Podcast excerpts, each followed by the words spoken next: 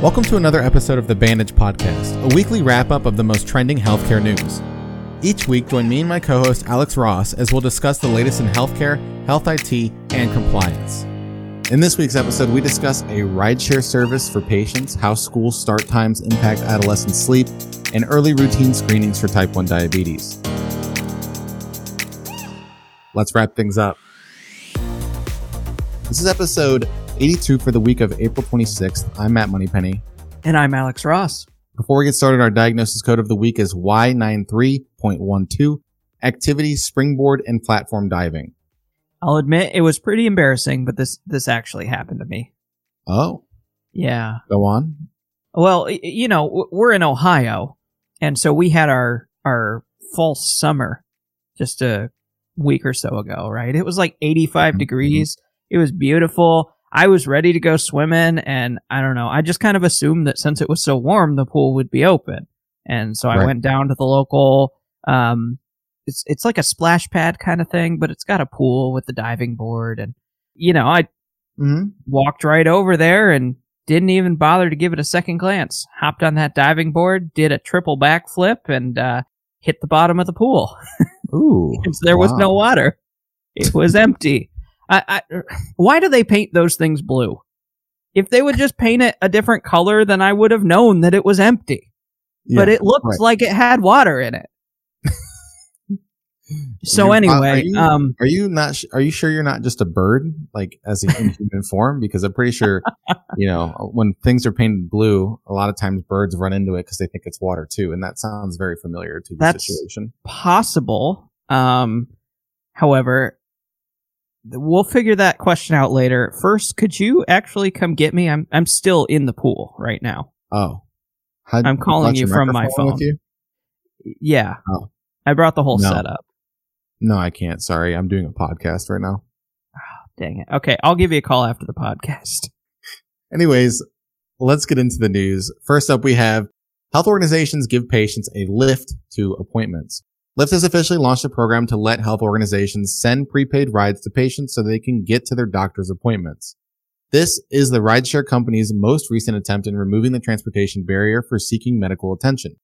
Lyft Pass for Healthcare allows health organizations and social services agencies to set approved pickup and drop-off locations. They can also set a budget for the rides. The goal is to make non-emergency medical transportation more affordable to the public. The program should make it easier for patients to request trips themselves in the app instead of waiting for the health system to do so. Who pays for these rides? In the article, it's not entirely clear. Sounds like the healthcare organization pays for it. They send prepaid rides to patients. So the healthcare organization pays Lyft a budget and then. Right. You know. But do you think that they pass that cost on to their patient? Like just add another charge on their bill for the ride? Because it's got to come from somewhere. I guess you could. I mean, I guess that probably makes the most sense, right? And right. It sounds like it's like, hey, you know, we offer this free ride service, but also you're paying for it. So, I mean, I guess it's a cost that they could just eat, maybe.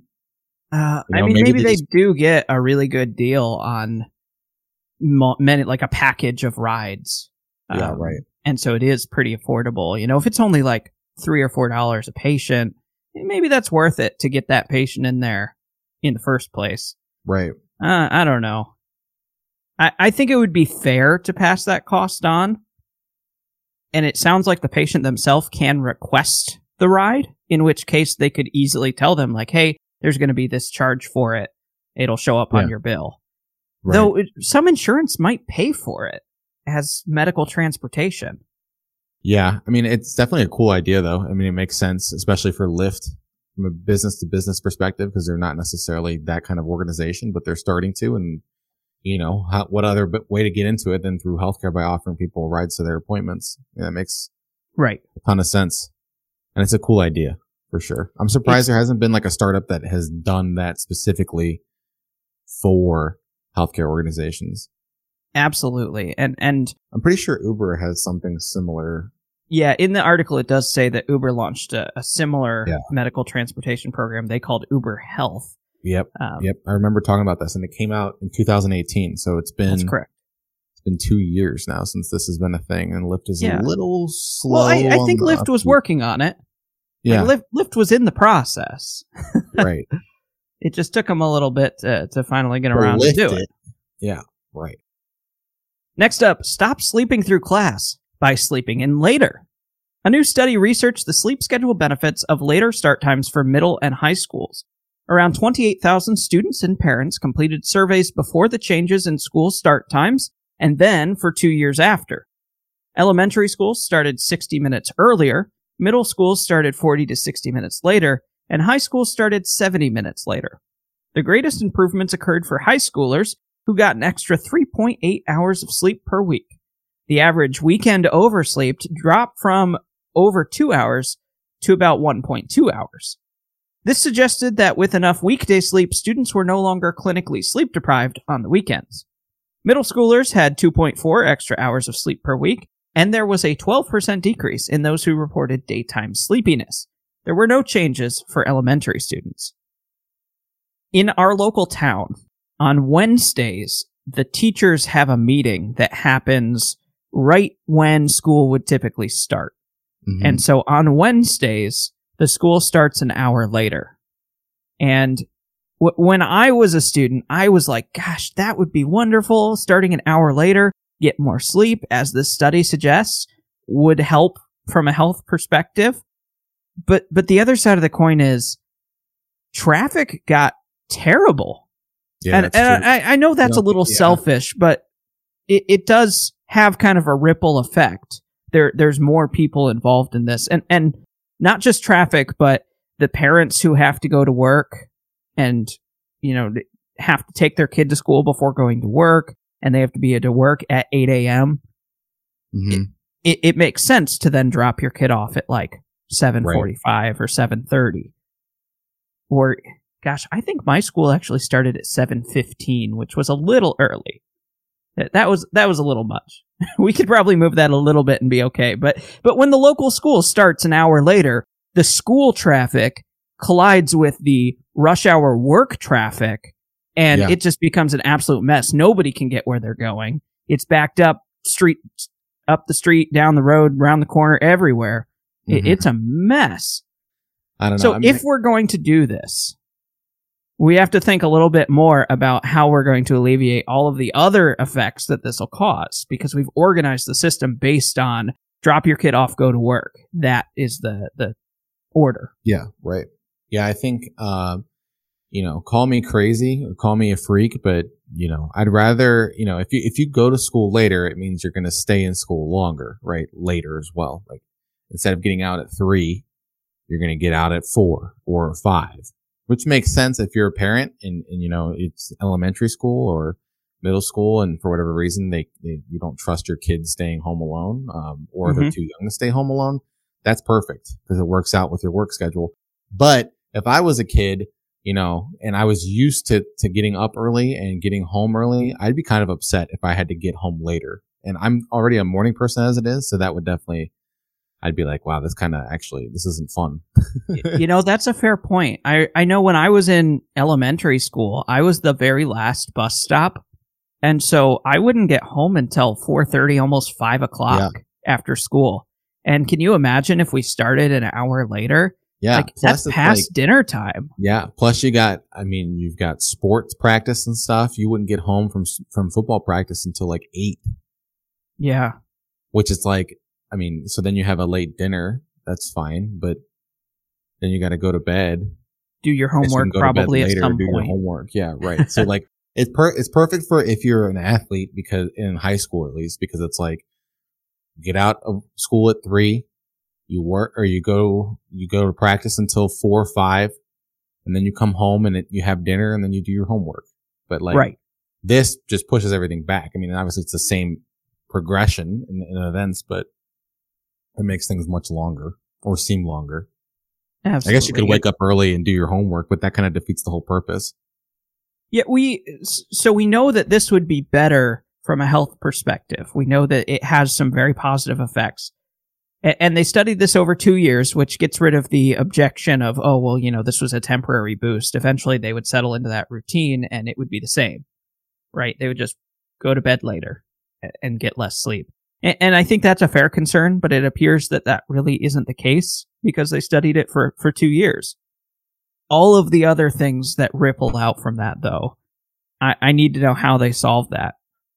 They had 2 years to kind of do that. So how are we going to preserve the positive effects while also not becoming so incredibly disruptive that nobody wants to do it? Yeah. The students are on board. It's their parents that you have to convince it's a good idea. Right. That's where it always comes down to, the parents. Next up, a pledge to improve health outcomes for children. Sanford Health has launched the pledge study to identify and predict children who may be at risk for developing type 1 diabetes and celiac disease. Sanford Research will conduct screenings for infants and children during routine health visits to minimize any burden on families or providers. This is the first time a population screening of type 1 diabetes will be offered in the Midwest. Sanford Health will be able to offer education, monitoring, and early intervention for children found to have autoantibodies related to diabetes. This will help prevent serious illness and improve long-term outcomes. Patients can enroll their children in the study if they are 5 years or younger, receiving routine care at Sanford Health, and are not diagnosed with type 1 diabetes. I feel like every month or so we have a story about diabetes, which is good because it's, you know, one of the most common diseases. And it's always, you know, it goes back to, it's always interesting to see the type of creativity that healthcare organizations come up with to help, you know, make diabetes a little bit easier to deal with. Yeah. In a world where everything contains processed sugar, it's not surprising that we have such a focus on diabetes. And I will say, based on just a quick search, diabetes is the number 5 most common chronic health disease. And yeah. Number 1 and 2 are high cholesterol, high blood pressure, which are, you know, relatively related to diet as well. Right.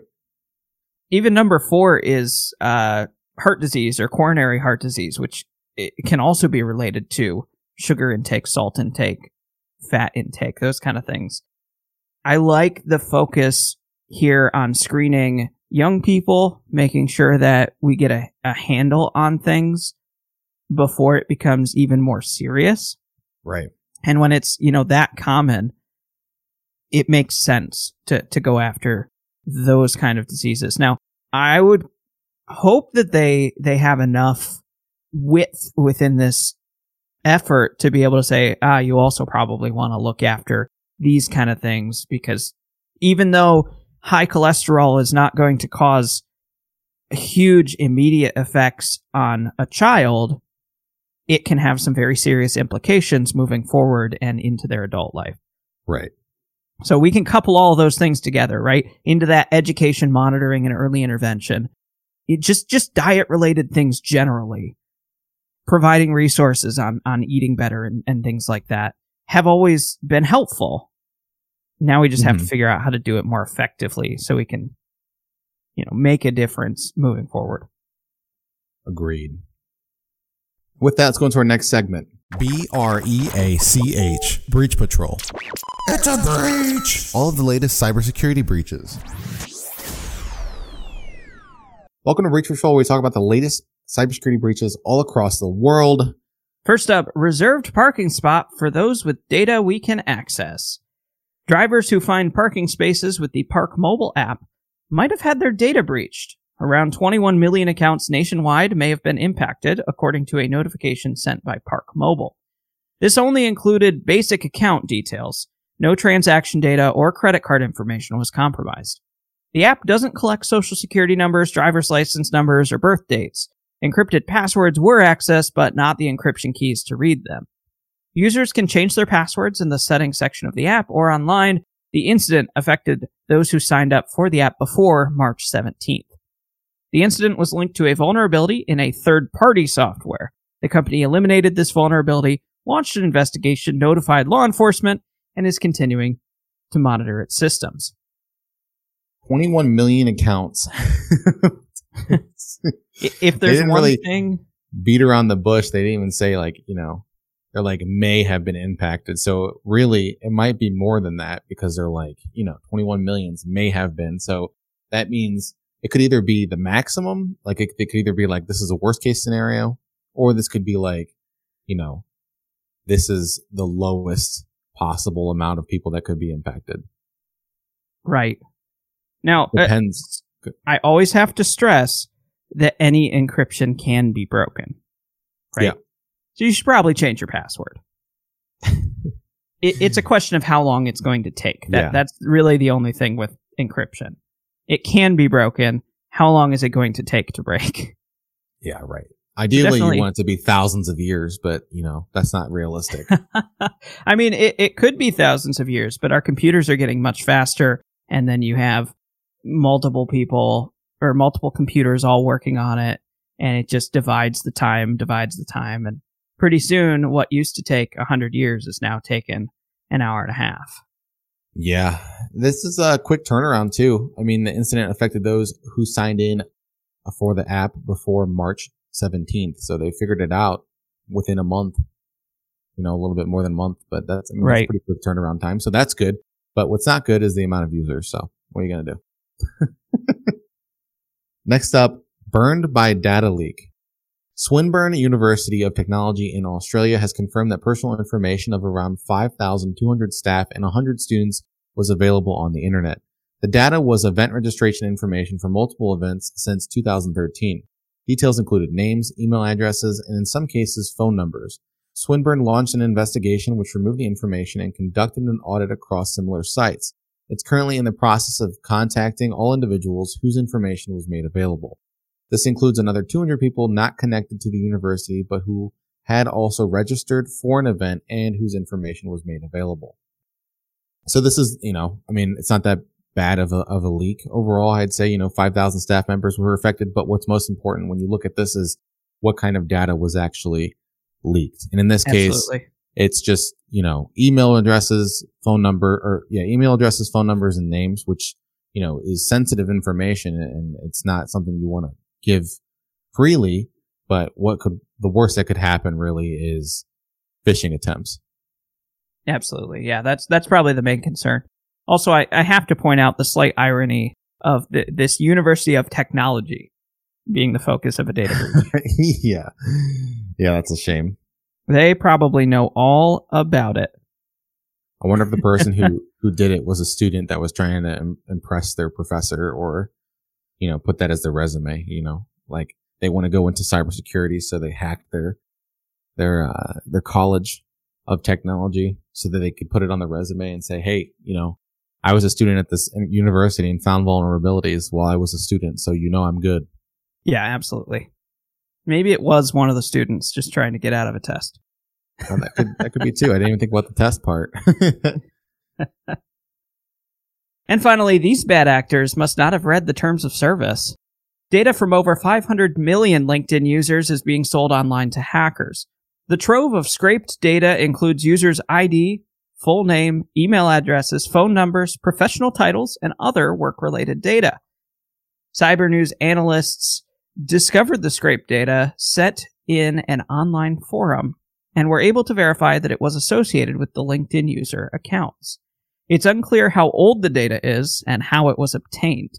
LinkedIn said that while the data set contains some publicly viewable profile data, it's actually information from multiple companies and websites. The service said that it didn't suffer a breach involving hackers penetrating its internal database. Instead, the bad actors scraped the data from LinkedIn's public-facing service. This does, though, violate LinkedIn's terms of service.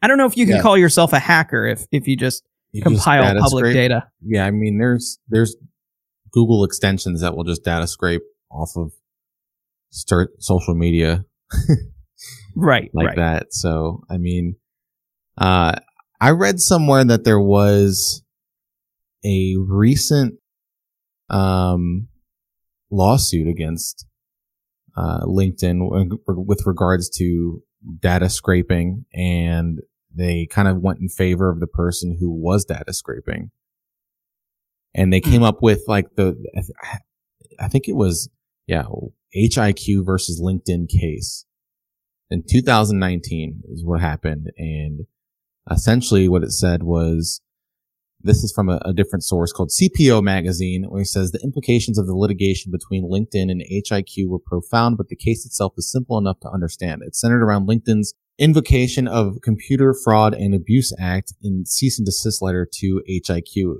HIQ is a data analytics firm that provides business intelligence based on publicly available data scraped from LinkedIn.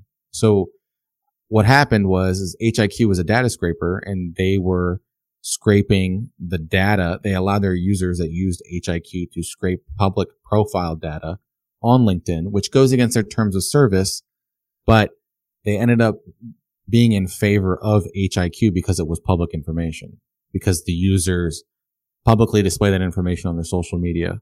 So right. I don't necessarily, and that makes sense. It kind of falls under the same category here. Right. So let me put it this way. I go on a LinkedIn.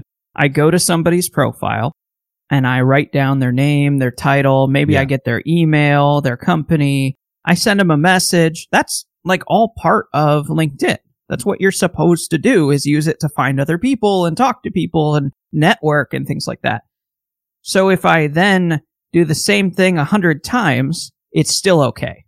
Right. But if I use some kind of tool to do that for me, it's not.